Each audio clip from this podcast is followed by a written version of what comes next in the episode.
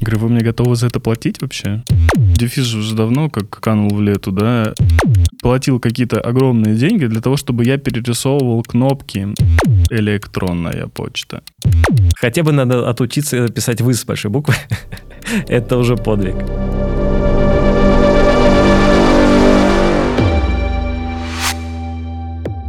Всем привет, это подкаст «Не о дизайне», где мы говорим с дизайнерами не о дизайне, но и о дизайне говорим тоже. И сегодня в гостях у нас Юра Ветров. Что сейчас интересного ты видишь в финтехе?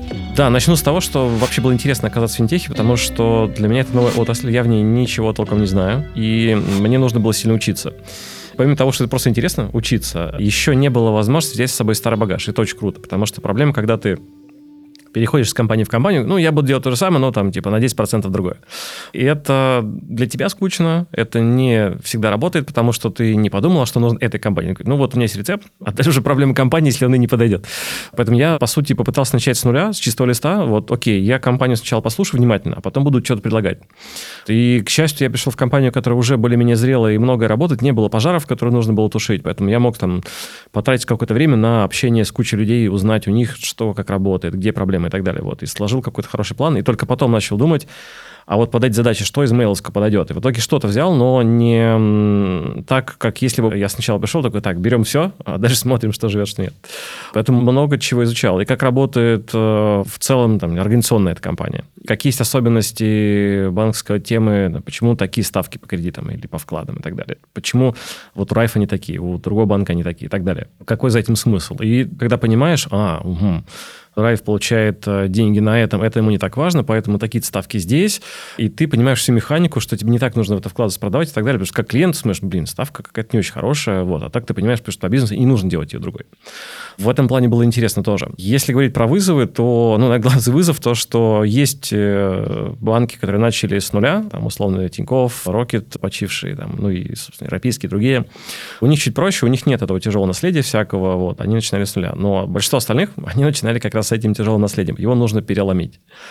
Это очень много всего. Есть очень много всяких ограничений. Там, от Центробанка, в случае Райфа еще и от Европейского Центробанка. То есть с двух сторон давят.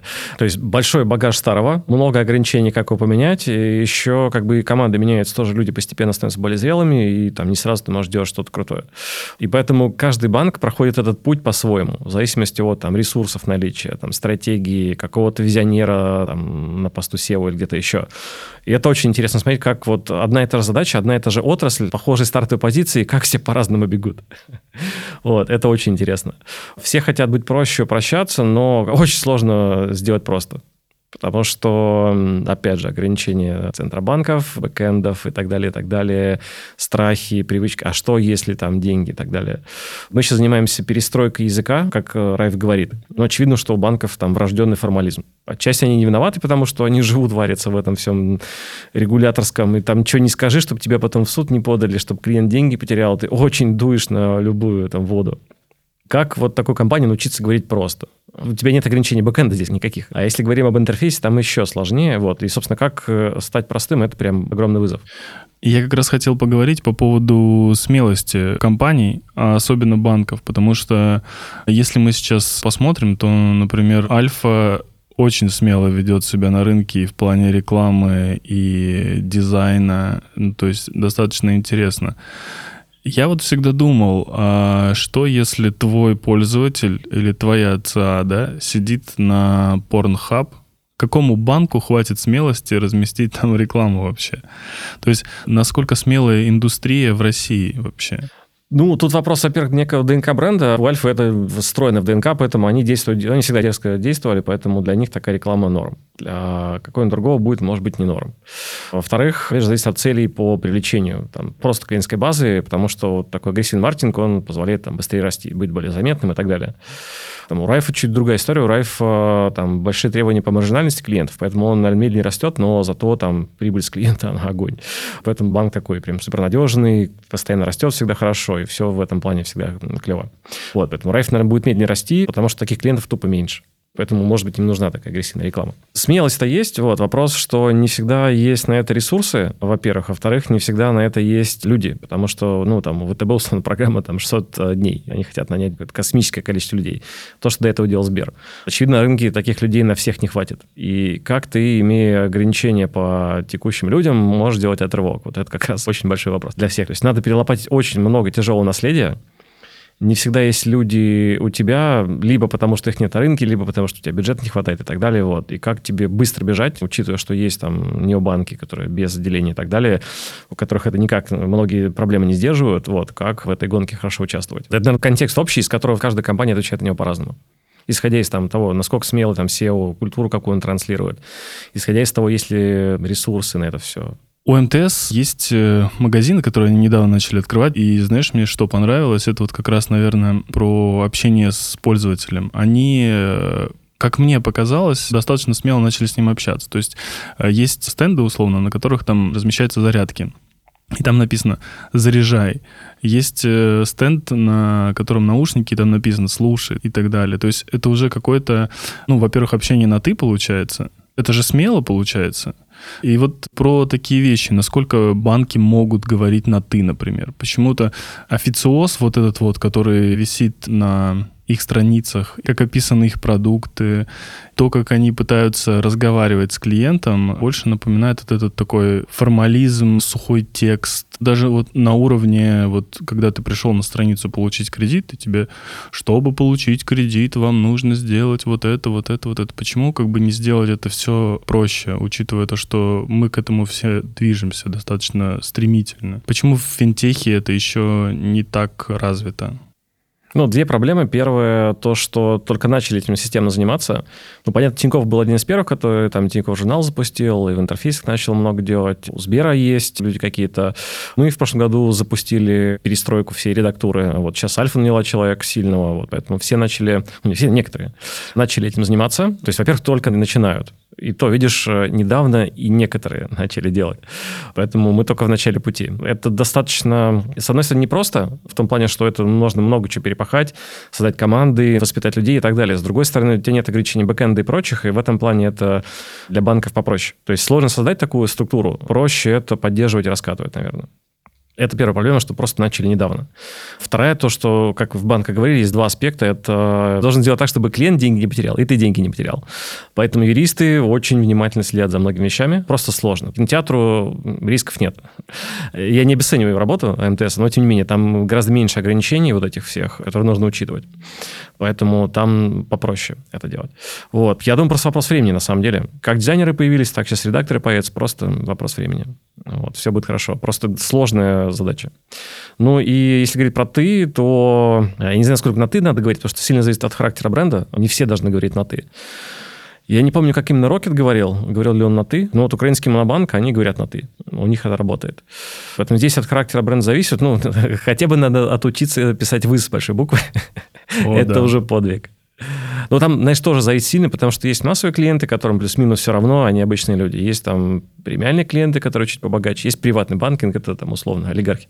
Там надо быть очень аккуратным со словами. Поэтому... Меня знаешь, что история вот эта вот с email, да, когда люди пишут email через дефис, дефис же уже давно как канул в лету, да, или когда они пишут электронная почта. Вот. Хотя очевидно, что если ты пользуешься интернетом, ты знаешь такой email. Да, это весело. Сейчас, на самом деле, в России же, если я не ошибаюсь, то в России банков, наверное, больше, чем где бы то ни было в других странах. Ты не смотрел эту статистику, что у нас 5 с чем-то тысяч финансовых организаций.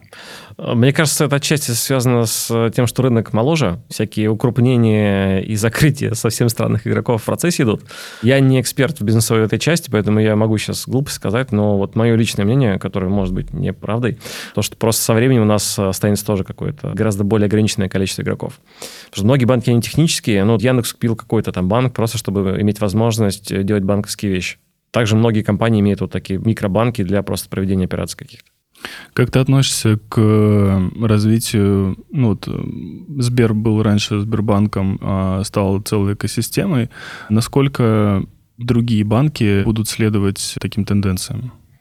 Ну, есть две стратегии. Первая экосистемная, вторая там, банки из банк. Я думаю, компании пойдут этими двумя путями. Может, третья будет какая-то еще. Но вот мы для себя давно считаем, что мы просто банк. Сейчас вот Альфа про это тоже начала много говорить, что они просто банк. Потому что, ну, во-первых, клиенту не всегда это нужно, вот эти все вещи экосистемные. Я как человек работал, в, по сути, то, что сейчас теперь назвали экосистемой, то есть раньше это было порталом называлось и так далее. Вот. И там ровно та же логика. Я забыл, что такое было. Точно, портал. Да, да, да, там вот. Э, через 20 лет будет другое название какое-нибудь.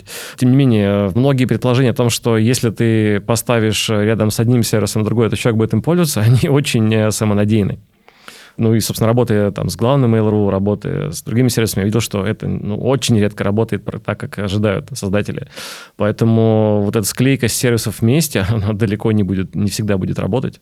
Поэтому такая, ну, то есть ставка инвестиционная. Ну, там у Сбера, у Тинькова есть понятные ограничения. Сберу как бы не дают дальше расти как банк, потому что они так слишком огромные. Им нужно куда-то еще двигаться. Тинькофф экспериментирует вот так. Вот ВТБ туда тоже, тоже смотрит. Но это одна из стратегий, не единственная. МТС. МТС как бы меньше банк изначально. Они скорее как телеком, пришедший в банк. Но это один из путей. То есть надо для компании понимать, где она хочет оказаться, и для работы для нее ли такая стратегия. И надо понимать, что далеко не всегда... Ну, я, есть у меня аналогия, я много раз рассказывал, могу еще раз рассказать про цемент в Ашане. Шан – это большой магазин, где у тебя есть там хлеб, молоко, моющие средства, туалетная бумага, шины и так далее.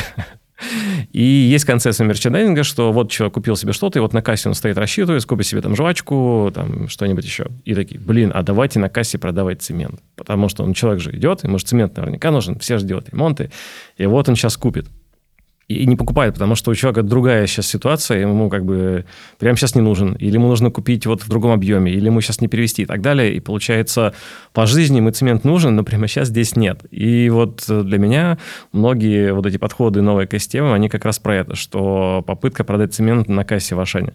Отличная аналогия. А, если говорить про дизайн в банках, я не совру, если скажу, что от банков мне постоянно чуть ли не каждую неделю поступают предложения о работе. С чем связано такое огромное количество потребностей в дизайне? Банки, как ты говоришь, работают банками в основном. Я не понимаю, на что столько дизайнеров нужно в банке это реально очень много, просто пылесосят этот рынок. Джуниор, пойдем к нам. Ты вообще не дизайнер? У тебя есть хоть что-нибудь? Руки есть, да? Да, все, пойдем к нам. Один крупный зеленый банк предлагал мне прийти к ним на работу, платил какие-то огромные деньги для того, чтобы я перерисовывал кнопки. Ну, я говорю, серьезно? Вы серьезно мне хотите платить деньги за то, чтобы я просто вносил правки в текущий дизайн страницы? Я говорю, что делать? Ну, кнопки перерисовать там нужно будет, там ну какую-то формочку подправить. В принципе, у нас немного задач. Я говорю, вы мне готовы за это платить вообще? Возьмите любого человека из региона, который горит желанием, он вам за бесплатно это все сделает. Ради портфолио просто. С чем связан такой огромный набор э, дизайнеров в банке? Вообще в финтех? Ну, банков много, все банки цифровизуются, все банки все больше делают не через отделение телефонной поддержку, а через интерфейс. Соответственно, интерфейс надо делать. Нужны дизайнеры. Банков много, команд много, спрос огромный. Сейчас все больше школ поставляют э, людей, но даже вот с этим потоком поставок все равно не хватает. Поэтому, да, там все хантят, переханчивают и так далее, потому что, ну, типа, команда стоит, работа не идет, у них цели годовые, им нужно нанять, и бывает так, что, типа, блин, они приносят безумные деньги, и они готовы платить за человека, который рисует кнопки, там, очень много денег, потому что, ну, по бизнесу это выгодно. Дальше еще один момент, то, что по мере этой цифровизации, то есть как раньше было в банках, часто это как бы безумное количество разных внутренних систем, Многие вещи делались вручную. Проще было нанять там двух-трех лишних сотрудников поддержки, которые будут из одной системы в другую перетаскивать данные, и это живет. И это было финансово выгодно.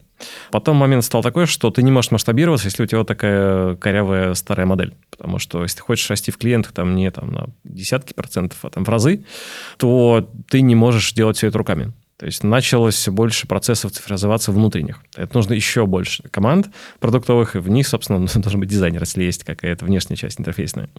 Поэтому это будет еще долго продолжаться. И очень долго. У меня такой вопрос философский. Как коронавирус повлиял на финтех? Ну, есть обычные вещи, которые на всех повлияли, то есть, что все стали на удаленке работать. И это было удивительно, потому что в банках много ограничений и так далее. Ну, там объективно, что Да, если человек потеряет э, свой почтовый ящик, это будет капец как обидно. Но если он потеряет все свои деньги, это будет смертельно, он на улице окажется. Поэтому степень риска, она как бы везде высокая, но в деньгах она, ну, все, как бы это жизнь вообще. Поэтому количество ограничений в банках, оно очень большое всегда там внутри. Было удивительно, как банки с учетом этих ограничений смогли там над собой подняться и очень быстро перейти на удаленку, хотя раньше это было таким подвигом для них. Это было, конечно, круто. Я прям приятно порадовался. Но это со всеми происходило, просто с разной скоростью, что все переходили на удаленку. Ну и как-то банк работает. Э, то есть понятно, не все, то есть есть люди в отделениях, которым нужно быть, есть там какие-то сложные системы, где ты не можешь из дома работать и так далее. Но в целом это случилось. Если говорить про бизнес, наверное, в целом, ну и так шел переток клиентов из отделений в приложение, потому что ну, людям удобнее не ходить куда-то, а сделать в приложении. А дальше он стал еще более стремительным, потому что люди стали бояться куда-то ходить, или им было нельзя, а можно было только нечетному дому выйти на улицу. Поэтому это ускорило все. Опять же, ожидания людей меняются, что окей, все теперь через приложение, тогда почему здесь, черт побери, так неудобно, вот этот кусок какой-то и так далее. Все больше людей, которые раньше боялись цифры, они там теперь сидят в ней, в приложении мобильном, например. Ну, то есть это сильно ускорило переток людей в приложении, и, соответственно, еще подняло ставки на то, чтобы они были крутыми, и еще потребовало больше дизайнеров нанимать. Как думаешь, локдаун, который был в марте 2020 года, как-то повлиял на количество новых вакансий? Не знаю. У нас как-то как было, так и шло. То есть какое-то подразделение на время там на паузу поставил, какой-то продолжил еще нанимать, потом паузу сняли и так далее. Ну, в общем, как-то в целом ничего не изменилось. Мы в прошлом году наняли 17 человек, 17 дизайнеров. Конечно, не Сберовский, наверное, темпа, но, тем не менее, достаточно много. Мне кажется, в целом не особо повлияло. Был ли финансовый рост у банков за время пандемии? Потому что есть ощущение того, что кредитов стали брать больше, например. Я тебе вот так скажу на вскидку, потому что нам рассказывается, это очень круто в Райфе, что постоянно есть прозрачность в, этом плане, но я пока, наверное, не так долго работаю в финтехе, чтобы детально понимать всю эту механику, но, как я это вижу, что там идет просто перестройка доходных частей, то есть доходы от этого упали, от этого выросли, там, условно, люди стали меньше ездить за границу, меньше делать транзакций, меньше стало за счет этого, но зато выросло другое что-то, вот, ну и суммарно оно там все оказалось хорошо. А ты заметил, как, наверное, за лет 10-15 изменились ставки у банков на кредиты? и на ипотеку. Угу. Насколько сильно они упали вообще? Сейчас опять будут подниматься. Центробанк же там прям начал стремительно их поднимать. Ключевую ставку свою. Угу. Но, тем не менее, да, вот помню, были такие куча мемов, да, типа вот в Европе вот так, а у нас вот посмотрите, какие угу. там 20 чем-то. И я сейчас вижу, что и реклама, и выдача иногда бывают действительно... То есть, если человек не рискованный и в целом может хорошо зарабатывать, он может получить хорошую процентную ставку. И на ипотеку, там, если они хотят квартиру взять, и кредит. Мне кажется, вот в этом плане тоже очень круто скакнуло это все, несмотря на кризисы и пандемии и прочее. То есть банки стараются выдерживать максимум для клиентов, для того, чтобы наращивать свою клиентскую базу. Сейчас очень много банков. У некоторых людей несколько кредиток, дебетовых карт, вкладов. Вот у меня, допустим, открытых, наверное, 3-4 карты дебетовые. Вот точно могу сказать, что это Сбер, это ВТБ, это OTP банк и Тиньков. Вот четыре. Я, получается, являюсь клиентом четырех банков уже. Мне ребята показывали там 10 разных просто карточек из разных банков. Насколько тяжело сейчас переживает маркетинг все вот эти истории с привлечением новых клиентов конкретно? Да, смотри, в России такая особенность, что у нас, э, ну, во-первых, очень легко открыть счет, не везде это так, в разных странах Европы. Поэтому у многих много карт, и у нас э, по нашей статистике там где-то 2,6 банка в среднем у человека. У нас часто от продукта идет, то есть здесь у меня ипотека, здесь я зарплату получаю, здесь я там, не знаю, кошелек у меня, повседневные траты мои. Поскольку это легко открыть, легко между ними деньги перекидывать, сейчас уже и без комиссии практически есть способы это легко делать, поэтому, ну, то есть тебе ничего не держит держать много банков. Другое дело, где ты чаще делаешь операции, собственно, для того банка это и выгоднее. Поэтому задача банка, чтобы ты делал у себя. Поэтому как раз там важность хорошего приложения, она там, особенно выше поднимаясь в приоритетах. Я, собственно, как в банк пришел, то есть и до этого ты, чтобы потестировать новую электронную почту, ты ставишь э, себе приложение, и все. Ты их можешь 50 поставить. В банке должен карточку открыть, поэтому я ходил тоже открыл карточки, чтобы тестировать приложение. Сколько приложений у тебя установлено? Слушай, у меня карт 7 или 8. Я вижу просто белорус, поэтому мне не все открывают карту. ну, я брал просто топовые банки, где там есть что смотреть, и там, где мне давали. То есть мне, допустим, Home кредит не дал. Даже дебетовую карточку, хотя, по идее, это все дают. Ну, у меня, собственно, есть Раев, Тиньков, Альфа, Открытие, Сбер, ВТБ. У жены есть кредит. Вот, кажется, все. А расскажи, знаешь, вот мне э, очень интересно, как на твоей родине вообще развивается финтех. Слушай, я меньше знаю, там есть Райф, точнее банк, который купил Райф. И самое интересное, что я был зарплатным клиентом еще в нем, еще тысячу лет назад. То есть я с Райфом очень давно по факту. Я толком не знаю, но в Беларуси интересная картина, то есть очень много стартапов, интернет-компаний и так далее, все очень круто, но при этом про дизайн слышно меньше. Это было очень комично, что меня, условно, как белоруса звали больше выступать в Украину, чем в Беларусь. То есть есть дизайнеры, есть люди, но как-то сообщество менее слышно снаружи. Это все э, дизайнерское. Поэтому и про банки меньше понятно. Если говорить про э, дизайн финтехи в России, на какое бы ты место поставил Россию? Слушай, ну все стоят на высоко, потому что есть большая конкуренция, меньше тяжелого наследия, там, опять же, там у всех разные на этот счет обоснования, там, одно из самых популярных, то, что мы, поскольку капитализм начали позже, то у нас меньше тяжелого наследия, и у нас даже учитывая, что вот есть там условные Тиньков, бывший Рокет и так далее, которые не вообще старые банки, даже те, которые по нашим меркам классические, все равно они там более современные, чем там бэкэнды европейских банков. Поэтому там некоторые истории рассказывают, ребята, которые там жили, там волосы дыбом встает, что типа, пару дней ждешь какой-то вещи и так далее, и так далее. Все вручную, многое. Очевидно, не все, там есть условные революты, там Монза, N26 и так далее, и там много чего крутого, но как-то у нас злее, что ли, конкуренция. Проще, наверное, людям перетекать из банка в банк, поэтому они еще более активно занимаются клиентским сервисом. Плюс само IT сильно достаточно, много компаний продуктовых, много есть, поэтому там дизайнеров, менеджеров продуктов и так далее, есть кому делать. Поэтому как-то такая смесь гремучая, она кипит, идет в этом плане неплохо. Конкретное место не знаю, но достаточно высоко. И финальный вопрос. Топ-3 события или чего-то интересного в дизайне финтеха за последние 10 лет? Так, ну, не знаю, можно ли начать с самолюбования? А, вот мы конфу запустили нашу финтех Design Conf, которая была в прошлом году первый раз и неплохо себя показала. И вот 30 сентября будет вторая. Будет очень интересно, там прям крутой состав. Давай поставим это не на первое место, на какое-то из мест, просто беспорядка будем называть. А, ну, наверное, самое первое, это вообще появление банков без отделений, которые взбаламутили рынок и заставили классические банки заниматься интерфейсами системно. И поэтому в том числе я попал в банк, потому что они как раз заставили классические банки заниматься этим всем. Поэтому, да, первое событие появление как раз банков без отделений. Еще одно, если добавить. Давай я напомню тебе про такой феномен, как Альфа-Лаб. Да, Альфа-Лаб была. Я просто не могу выделить какое-то конкретное событие, потому что был Альфа-Лаб, который прям здорово помог. Был вот этот безумный хантинг Сбера, который просто с рынка вообще всех поднимал, который, мне кажется, тоже прям хорошо дал толчок. То есть были вот такие события, да, как раз типа этих. Уверен, что еще что-то было, но два этих точно явные были Альфа-Лаб и Сберовский вот этот пылесосинг. Они создали какие-то большие известные истории на рынке, к которым остальные потянулись. Блин, а дизайн точно важен, да, надо заниматься. ну, давай так тоже это обозначим, как на связку вот этих событий. Вот. Два мы точно назвали, наверняка еще какие-то есть, про которые мы не помним. Отлично. Спасибо тебе большое. Спасибо, что пришел. Да, тебе спасибо. Пока-пока всем. Всем пока, удачного развития профессионального и не только. Подписывайтесь и оставляйте комментарии на Яндекс Музыке, Apple Podcast, Google Podcast и других стриминговых сервисах. Пока-пока.